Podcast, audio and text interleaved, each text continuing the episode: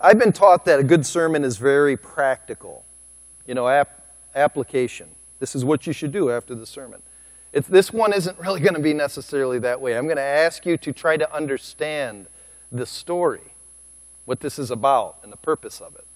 And to do that, I just need to pray because I'm a little nervous. I think I bit off more than we all can chew. But we're going to give it a try. So let's just pray, let's bow, and then we'll jump into it. And I'm going to ask you to really listen because this is about the one we just sang to. Let's pray. God, we need your help. We need your help to see your son. We need your help to see your son and who he is. God, we need your help to see your son and who he's going to be in a, when he comes back. Help us, God, to let Scripture teach us this morning. In Christ's name we pray. Amen. We'll open up to 1 Samuel chapter 5. Actually, 2 Samuel chapter 5.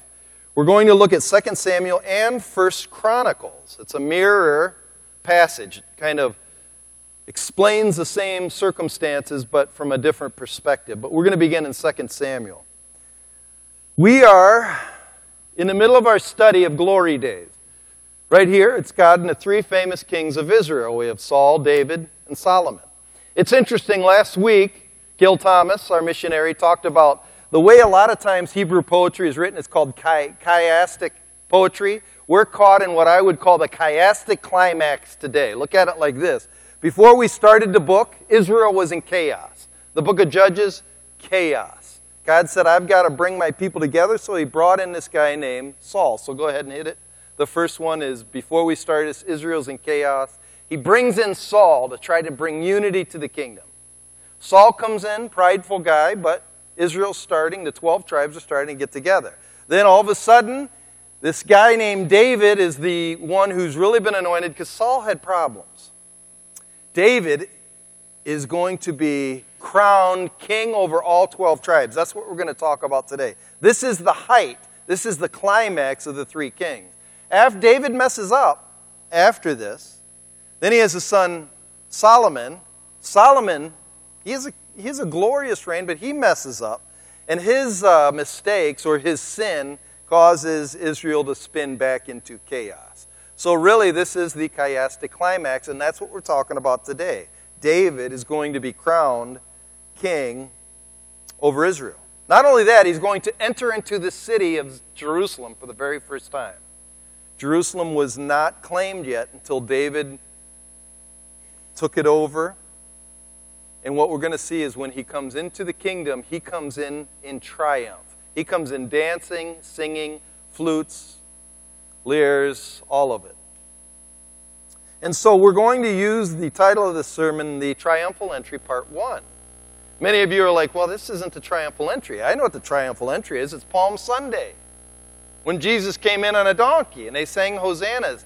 But what you're going to see is that's actually part two. Part one is the fulfillment of God's original prophecy, which is actually a vision of his ultimate fulfillment, which is going to be part three of the triumphal entry. So today we're going to begin with the triumphal entry, part one. I want you to turn to 2 Samuel chapter 5. We're just going to read about four verses and then we're going to jump into it. Verse 4 and 5. 2 Samuel 5. It says, David was 30 years old when he began to reign, and he reigned for 40 years. At Hebron, he reigned over Judah seven years and six months, and in Jerusalem, he reigned over all Israel and Judah 33 years. So his 40 years are comprised of, first of all, taking over Judah and then the whole 12 tribes. And that's what we're going to talk about today. Look at verse 9. David lived in a stronghold, and this is the city of Jerusalem. He took it over, lived in a stronghold, and called it the city of David. It's his city, the king's city. David built the city all around from the Millo windward to Millo. There's a lot of speculation. Some people think it's a giant tower. Some people think it's a grand palace that the Jebusites lived in. Whatever it is at the time, they knew what it was, but we don't necessarily. It's a lot of speculation. Verse 10 And David became greater and greater, for the Lord, the God of hosts, was with him. And Hiram, king of Tyre, sent messengers to David and cedar trees, also carpenters and masons who built David's house. So people So people were sent to David. They wanted to just build up his house and the kingdom. And in verse 12, it's really interesting. And David knew, David knew that the Lord had established him. David knew this isn't about him. David knew the Lord established him. Established him king over Israel, that he had exalted his kingdom for the sake of his people Israel. David knew this was not about him. That may be the most important thing we learn today. Many times when you sit down and read the Bible, especially stories long ago where there's strange names like Hiram, and when we get into First Chronicles, there's going to be a ton of strange names, mighty men that we've never heard of, cities and states we've never heard of. It's easy to get bogged down and bored to tears, actually, when you read the Bible. Especially the reason why I'm kind of scared about preaching this is, man, when I start reading some of this, you guys are going to check out like that. We're told when you give a sermon, give one point, make it interesting, tag it from a hundred different ways. We can't read this old Bible stuff, it's too confusing. But I want you to make sense of this. You need to. You need, the best way to put it, to see the forest from the trees. If you don't, you won't understand the grandeur of this moment. What we're reading about today is the greatest event in all the history of Israel ever. It's what they look back to. It's what we look forward to this event. We look forward to this event not for David, but for his son, son of David. It's going to do exactly the same thing. What we're talking about today is the fulfillment of thousands of years of God's sovereign planning, where it all came together. But like every grand story, it takes time with a lot of pieces and parts. And if you miss the larger picture, you won't understand the point of the pieces. Sometimes we just focus on the pieces without realizing how they fit into the larger story. So I want to show you, I want to begin, I want to give you an idea what I'm trying to do. I'm going to tell you a grand story that many of you know. It's a story that I love, it's a story Jared loves, and some of you are like, I don't like that story, but you'll know exactly what I'm talking about and watch how the pieces come together. It's a grand story. All started in 1930. In 1930, a small, bookwormish man was grading papers for his university in Oxford, England. His name was J.R.R. Tolkien. He's just grading papers. An idea for a story came to him. It all began with this sentence. He just wrote down this sentence. This is amazing. It began with this sentence In a hole in the ground lived a hobbit. That's all he wrote down. That's what he wrote down in 1930. Later, he said his purpose in wanting to write a book was to hold the attention of the reader, to amuse them, to delight them, and at times maybe move them, hopefully. So he wrote. His first book was The Hobbit, and it was such a success, he followed it with a trilogy called The Lord of the Rings, starting in 1947. I have the trilogy right here. He wrote three books which was about a hobbit and his kin. This book was eventually published in 1955 in Britain, but later in America through different publishers. They were an instant hit. In fact, the versions in America were such a hit, they were spaced out every two years. In between the second and the third book, there was some doubt about one of the main characters, Frodo Baggins. Was he dead or alive? After the third book came out, and it was revealed that Frodo actually was alive, there were actually spray paintings of the walls of the subway in New York that said, Frodo lives. People loved this story. About that same time, a 16 year old boy started reading the books from New Zealand, written in Oxford, went to America, all the way to New Zealand. His name was Peter Jackson. His dream was to become a movie maker, and in the back of his mind, he always wanted to produce these three books in movie form. Well, his dream came true in 1997 where he's given the rights to produce and edit it for the next six years. He's single minded at telling the story, and he used the best of his ability. Someone asked him, What's your purpose in making movies? Here's what he said I want nothing more than to have people say, I love your movie. Tolkien just wanted people to delight in his books. Jackson just wanted people to love his movies. Needless to say, people love them. Jared Doty notwithstanding, probably the greatest lover of the trilogy you've ever met. If you have any questions, ask him. And Ken, by the way. Right, Rhonda and Ken. And so, in this story, what happens is together is woven in a fabric a story that leads to a point. But there's all kind of heroes and heroines that are included in this. Many you might know many of these. Here's the go, go ahead and hit it. You probably heard of Gandalf or Frodo or Aragorn or Arwen. And then you go to Legolas, second tier characters Gimli, Samwise, Eowyn. Third tier characters Boromir, Galadriel, and of course Gollum the greatest guy in the whole series. But I want you to know this listen closely. While each of these characters have individual significance, the greatness is determined by the author and the purpose of the story. You'll understand this in a second why I'm saying this. While each character has individual significance, their greatness is determined by the author. You could say it like this the story isn't made for the character. The character's made for the renown of the author and the glory of the story. Never forget that, because we do every day. I want you to notice something else. To tell a grand story, it takes a lot of people and a lot of parts. Watch the credits. Just I'll give you about 30 seconds of the credits of this movie.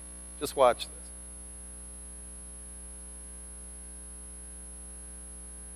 So these are all the people that just had a part to play in this movie, and literally this could go on, I think, for probably five minutes. Of all these people that are just making one movie that was written by one man for the glory of the story. You can pause that. Now, I could let that keep going and going and going. After all was said and done, the popularity of the story was phenomenal. Watch how much money this one story raised. I'll have up here three things. Go ahead and put it up there. Two point. She's got to get it. Get, it. She's got a hard part making my story work. See, there's a lot of parts and pieces, but it raised 2.91 billion dollars in revenue, and that's not including the Hobbit. A Hobbit is 4.82. That's a lot of money from one story. 17 Oscars, 11 in one movie, The Return of the King, and 150 million books sold, which I bought three of them. Jared bought probably 85 million of those books. But the point of this is, is this story is grand all because a man, a little man, sat down and wanted to tell you a story. We have in my hand a much grander story, the grandest story of them all. This story is incredible. This story includes you and me. We're included in this story, and this, the author who wrote this story is not a small little bookish man. The author of this story actually is, by that symbol, is the Father, the Son, and the Holy Spirit. And they got together and they decided to write a book for not just your delight, but for your salvation and for His glory, His renown, His greatness. Psalm 115:1. Not to us, O Lord, but to your name be the glory. I want you to go to Genesis because there's kind of like how J.R. Tolkien wrote something really small down. The storyline is found in Genesis chapter 12. I want you to notice it because this is the key to the story. And this storyline is woven through the whole Bible. Genesis chapter 12, God the Father is talking to a man called Abraham, his friend, actually. God calls him his friend. And he tells him this in Genesis chapter 12. Look at verse 2 and 3. And this is not about a hobbit, this is about a Hebrew. I will make you a great nation, and I will bless you and make your name great so that you will be a blessing. Verse 3 I will bless those who bless you, and him who dishonors you I will curse, and in you all the families of the earth shall be blessed. This is the storyline. And you're like, how is that the storyline? Well, go to Galatians. Genesis, now go to Galatians in the New Testament. It gives you more specificity about this storyline. Galatians chapter 3, verse 14. It's very clear on what this story is all about. Galatians 3:14 it says so that in Christ Jesus really we should begin with the word in it's the beginning of a prepositional phrase in Christ Jesus the blessing of Abraham which we just read the blessing of Abraham is found in Christ Jesus so that or so might come to the Gentiles that means you and me we are Gentiles we are not members of the Hebrew nation we are of the nations. in Christ Jesus, the blessing of Abraham might come to the Gentiles so that we might receive the promised Spirit through faith. The promised Spirit is God, the Spirit is given to us. So, what you could read it like this In Christ Jesus, the blessing, the storyline of Abraham will be fulfilled in us, and we will, and we will participate in the life of God. He will be given to us. But the key to this is the name Christ Jesus. Sometimes, if you're new to the church, it's just a name, it's a swear word something that I say when I'm really mad.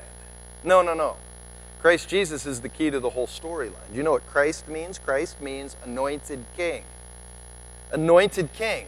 Jesus means God saves. So, in other words, this blessing is going to come through an anointed king who's come to save us. That's the story. The specific blessing is packaged in a person who's a king, who's a descendant of Abraham. That's the point. It's not a hobbit, he's a Hebrew. Three times in the Bible, we're going to find just such a king who's presented by God in a way where people are saying, He's coming to save us. Blessed is he who comes in the name of the Lord. Hosanna, or God save us. Three times he's presented when they sing that. Each time there should be there is rejoicing that comes along. The third time there's going to be just as much weeping as rejoicing.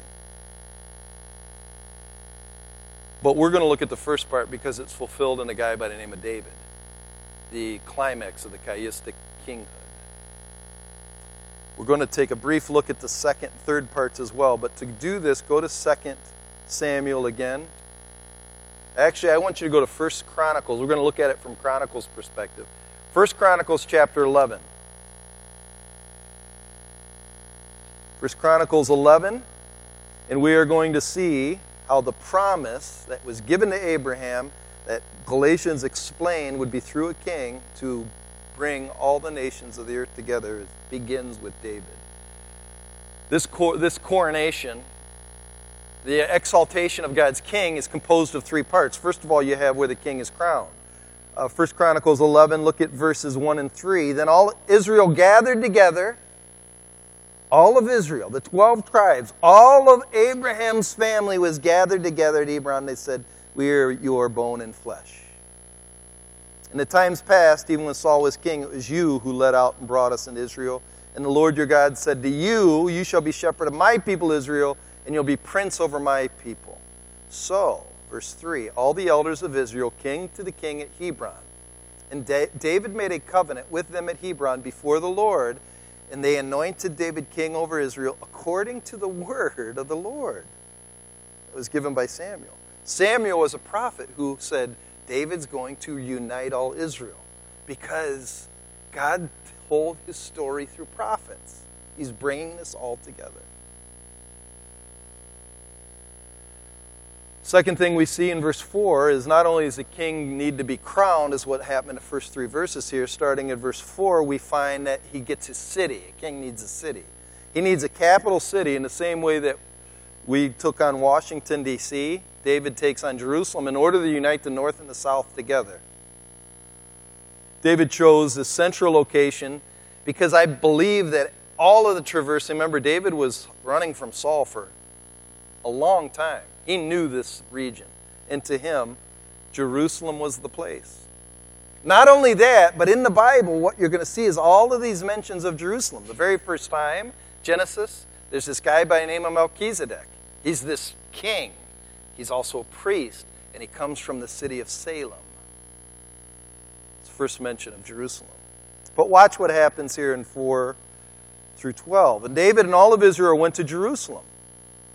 That is, Jebus, where the Jebusites were, the inhabitants of the land. So there's a tribe that was Canaanites that were inhabited there. But David knew God gave it to him. So, verse 5 the inhabitants of Jebus said to David, You will not come in here. Nevertheless, David took the stronghold of Zion, that is the city of David. So whenever you hear the word Zion, it's the same thing as Jerusalem, it's the same thing as the city of David. David said, Whoever strikes the Jebusites first shall be the chief and commander. Joab, of course, Joab, we're going to learn more. He, was, he, took, he took the lead. So David lived in a stronghold, therefore it was called the city of David, and he built the city all around from the Millo in a complete circuit. Joab repaired the rest of the city, and David became greater and greater. Why? For the Lord of hosts was with him. God was with him. This is God's doing. What's interesting is do you know you and I someday are going to be streaming to that same city? It says in Micah chapter 4 verse 2 all the nations of the world are going to come to their king and bow before him and give him praise. All the nations. At this time it was just all the tribes of Israel. But this is a precursor, what's called a foreshadowing to the really major event of the real king coming into the city. And then the ultimate thing is what was happening is this is the day God's glory was to be revealed. What we have from chapter 11 all the way now to chapter 16, he's going to describe the events of this coronation. It's an amazing thing. It's amazing. But before we go there, I want you to go to chapter 13 because he's going to, if you look in your Bible, talks about the mighty men. We'll talk about them in a second. Talks about how the mighty men joined David. Chapter 13, it talks about the ark. We're going to talk about that in a second. But first of all, I want you to look at verse 5. Verse 5 is key, chapter 13. First Chronicles 13, verse 5.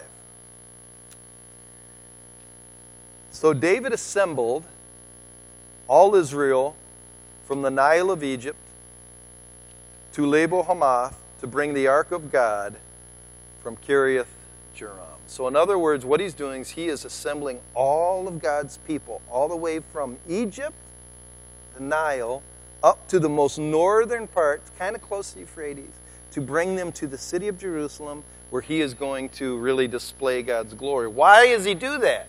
Why does he do that? Go back to Genesis 15. Genesis chapter 15. And I want you to look at verse 12 through 18.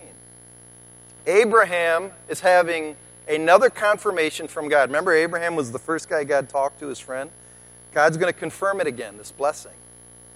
And he does it in Genesis 15, but watch how specific he gets. Starting in verse 12 As the sun was going down, a deep sleep fell on Abram. And behold, dreadful and great darkness fell upon him. So Abram's having a nightmarish kind of dream. Then the Lord said to Abram, Know for certain that your offspring will be sojourners in a land that is not theirs, and will be servants there, and they will be afflicted for 400 years. So he says, You're going to have, remember I promised you, kids, but they're going to go to this land that's not theirs, Egypt. They're going to be subject for 400 years. They're in slavery there. So he's telling him the prophecy. Verse 14, But I will bring judgment on the nation that they serve, the plagues, and after that they shall come out with great possessions, which they did. As for you, you shall go to your fathers in peace, shall be reburied in good old age, and they shall come back here in the fourth generation, for the iniquities of the Amorites is not yet complete. Who destroyed the Amorites? I think David did. Anyhow, keep reading. When the sun had gone down, it was dark. Behold, a smoking fire pot and a flaming torch passed between these pieces. On that day, the Lord made a covenant with Abraham. So that torch is a symbol of God's promise. He's going to fulfill this promise. And then he says this in verse 18 To your offspring I give this land. From where? The river of Egypt. Huh, isn't the same place where David gathered people from Nile? To the great river, the river of Euphrates. That's the northern part.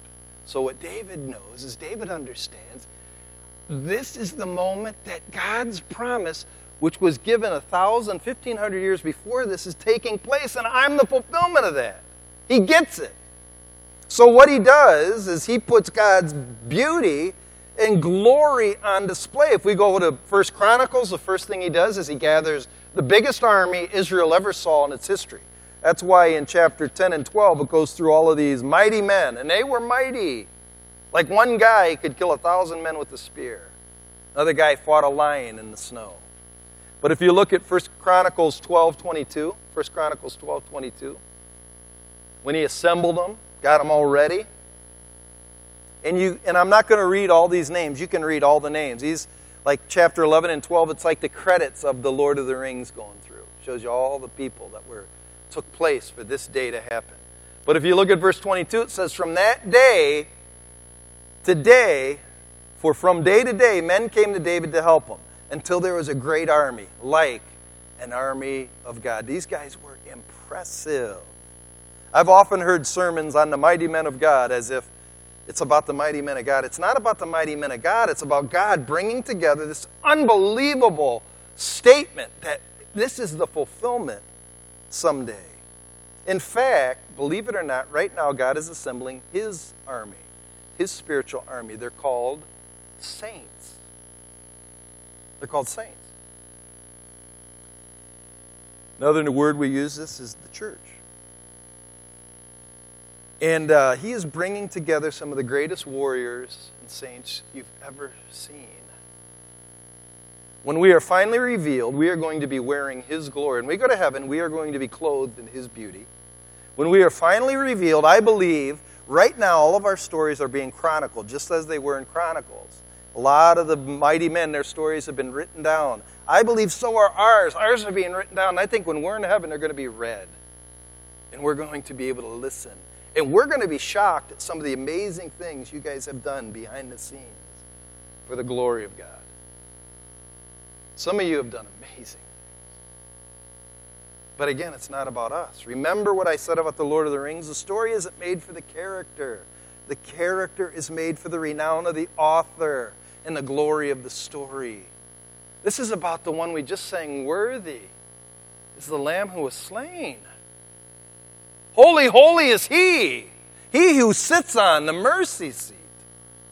Which leads us into that section, the mercy seat, going to chapter 13. The mercy seat is the Ark of the Covenant. Remember, we talked about the Ark of the Covenant? It's about the third sermon into this series. The Ark of the Covenant, that box that Indiana Jones captured. Do you remember that?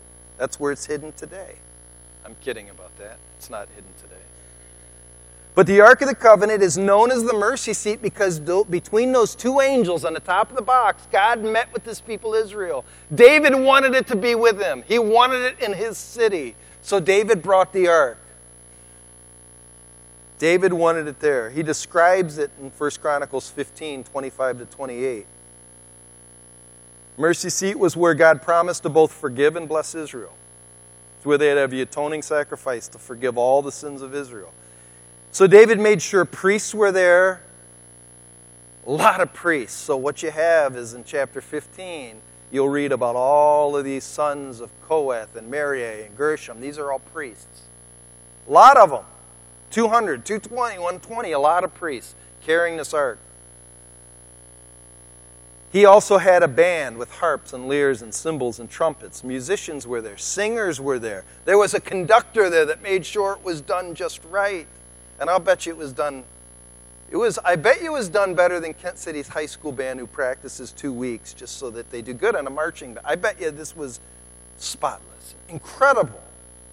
Everybody was outfitted in their royal robes to celebrate. If you look in 1 Chronicles 15, 25, it gives a little bit of an idea what's happening. So David and the elders of Israel, those who had crowned him, and the commanders of the thousands, that's the mighty army, went to bring the Ark of the Covenant of the Lord from the house of Obed Edom with rejoicing. So they were excited about this. And because God helped the Levites who were carrying the Ark of the Covenant of the Lord, they sacrificed seven bulls and seven rams. I'll explain that in a minute because something bad happens. Verse 27 David was clothed with a robe of fine linen. We'll talk about this in a second. As also were the Levites who were carrying the ark and the singers, and Shaniah, the leader of the music of the singers. So there's the music director and David wore a linen ephod. So all Israel brought up the ark of the covenant of the Lord with shouting, thousands of them, to the city, because this is a fulfillment of something God promised thousand to two thousand years before. Sometimes we read this like this is so boring. What? This day would have been incredible. It says there's trumpets, cymbals, horns, everything they could get their hands on. They just let it go they let it go. It's interesting about trumpets. The third time he comes into the city, it begins with a trumpet sound. Anyhow, There's one more thing I just want to show you. So we have the army, we have the ark, and then we have God's Amen, where everybody's in agreement to what's happening. It's sort of what Jared said up here. Amen means I agree with that. Look at verse chapter 16. Just let it let the image hit you. Starting in verse 1, and they brought in the ark of God and set it aside inside the tent that David had pitched for it, and they offered burnt offerings, so they're starting to sacrifice. They're all gathered around. When David had finished offering the burnt offering and the peace offerings, he blessed the people in the name of the Lord. Peace offerings is when they participate actually in it. And they distributed to all Israel, both men and women, a loaf of bread, a portion of meat, a cake of raisins. This is like a this is this is a banquet. They had they had tents all over where you go over there and get some lamb meat and eat up. You know, I mean, it's great. Then he appointed some of the Levites and ministers before the ark of the Lord to invoke, to thank, to praise the Lord, the God of Israel. A lot of praise and thanksgiving. It's kind of surprising that church people would always be happy. I don't, I don't understand that. Verse 5 Asaph was the chief, and second him was Zacharias, Jael, Shemariah, Jehael, Matthiah, Elibah, a lot of names. Asaph had the cymbals. So, those of you who are complaining about the drums, careful. Careful. Amen. Verse 6 And Benaiah and Jehiel were blow trumpets before the ark of the Lord. Then on that day, David first appointed that thanksgiving be sung to the Lord. So David appointed this and said, This is what we have to sing. This is actually Psalm, I think, 118, but take a look at it here in verse 8. Actually, it's Psalm 105. Verse 8 And listen to what they say. Oh, give thanks to the Lord, call upon his name, make known his deeds. This is what he's been putting together. Sing to him, sing praises to him, tell of all his wonderful works. Glory in his holy name. Let the hearts of those who seek the Lord rejoice. Seek the Lord in his strength, seek his presence continually. Remember the wondrous works that he's done, his miracles, and the judgments he's uttered. O offspring of Israel, his servant, children of Jacob, his chosen ones, he's the Lord our God. His judgments are in all the earth. Remember his covenant? What covenant? His promise to Abraham with that torch? Remember his covenant?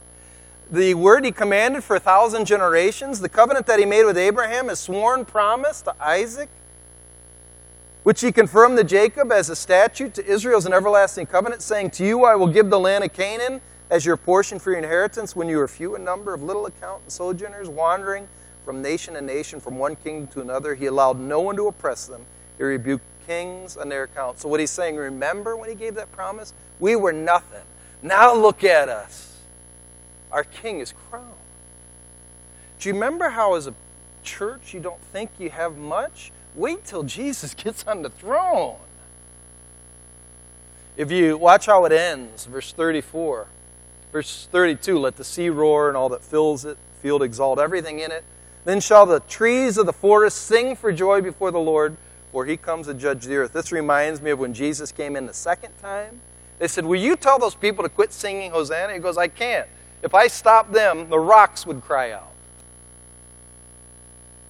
Verse 34 will give thanks to the Lord, for he's good.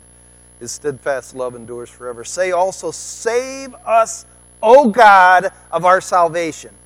Christ Jesus, Jesus, God save us. God saves. Hosanna and gather and deliver us from among the nations that we may give thanks to your holy name and glory in your name. Blessed be the Lord, the God of Israel, from everlasting to everlasting. And all the people said, Amen. We agree. What a day this must have been. This is God's moment, no one else's. This is not even David's moment. This is not the mighty men's moment. This is not the band's moment or the priest's moment. It was all for God. And I have to tell you, when God finally gets the glory everyone receives blessing. That's why we want to give him glory.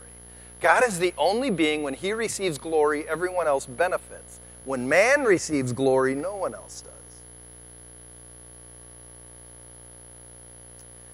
And so, because of that, there's two lessons I think we need to learn and be very careful of. And we find it in 2 Samuel. Go back to 2 Samuel. I'll touch on these briefly. 2 Samuel, the first part is in chapter 6. It's when they brought the ark to Jerusalem. Starting in verse 1. So, this is getting the ark prepared to bring it to Jerusalem. It was hidden because it was so dangerous. And the point of this is going to be this. This is lesson number one, and you'll see what I mean as I read it. Lesson number one it's a warning, danger. Good intentions, good intentions done in the wrong way may incur God's wrath.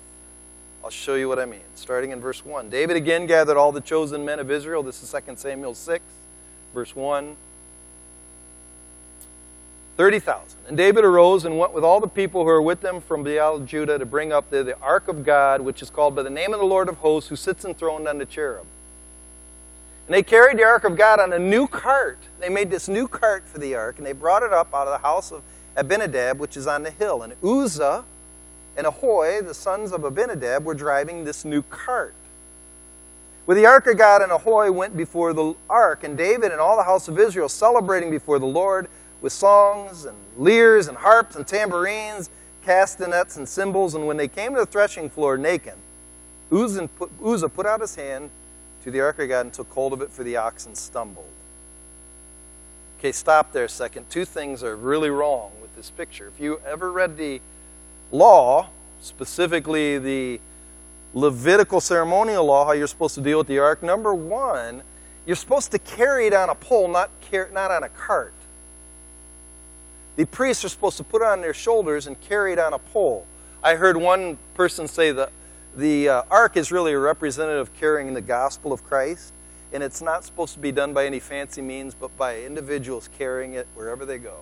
It's supposed to be carried on a pole. They made a cart, and a cart hit a rock by the threshing floor, probably hit a bump and started going off. You can see the top of the cart probably leaned up and it started going down. And Uzzah, who wanted to do a good thing, touched it. Ooh, Exodus 25 14. No, Numbers 4 15 says, Do not touch the holy things, lest you die. So look at verse 7 and 10. And the anger of the Lord was kindled against Uzzah, and God struck him down there because of his error, and he died there beside the ark. Wait, they want, didn't they want to do this is a good thing? Yeah, but it's done the wrong way. Made David mad for a while. Verse 8, and David was angry. He got afraid of the Lord. The point is, whose story is this? Who's writing this story? This is God's story. How dare we think we can do it our way? For instance, Christians are tampering with a very clear gospel. It says, believe in Christ to be saved. That's it. Don't change it. But people think they can add works. Yeah, but I'm a good guy. People think, why just Jesus? What about all these other gods? You know, they're all right. What if you're just a good per- just be a good person? Because this story isn't about you.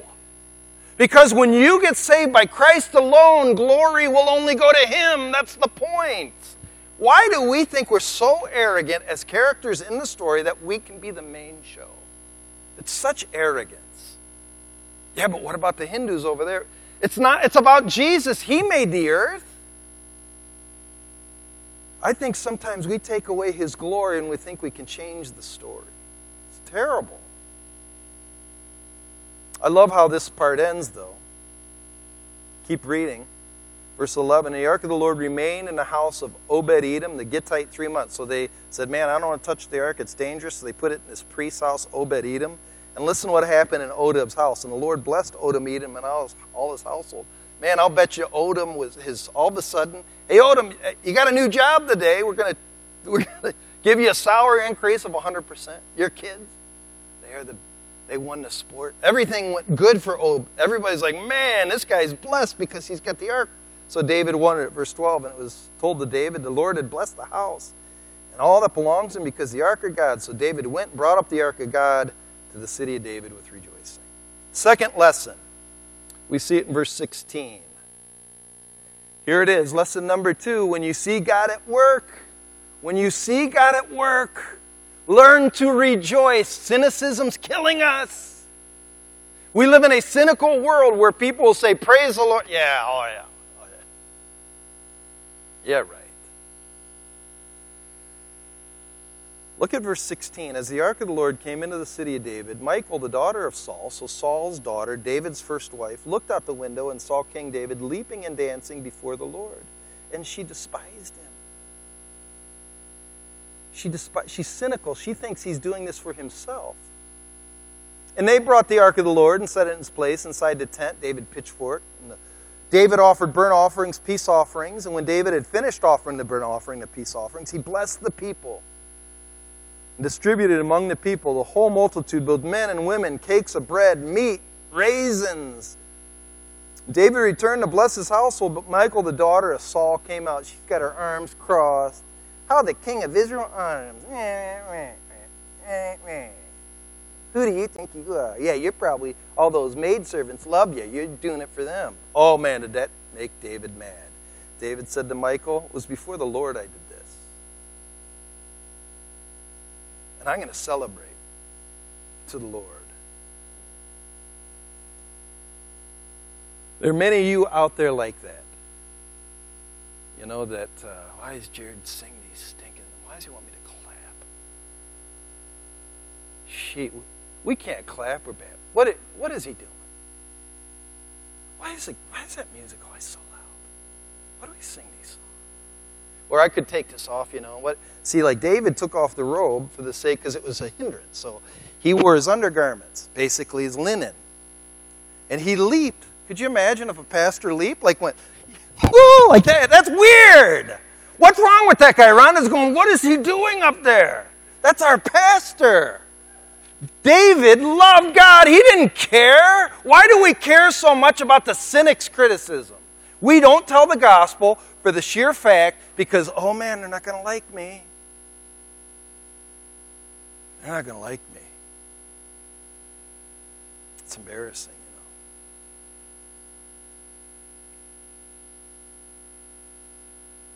you know. We wonder about all these hypocrites in this room.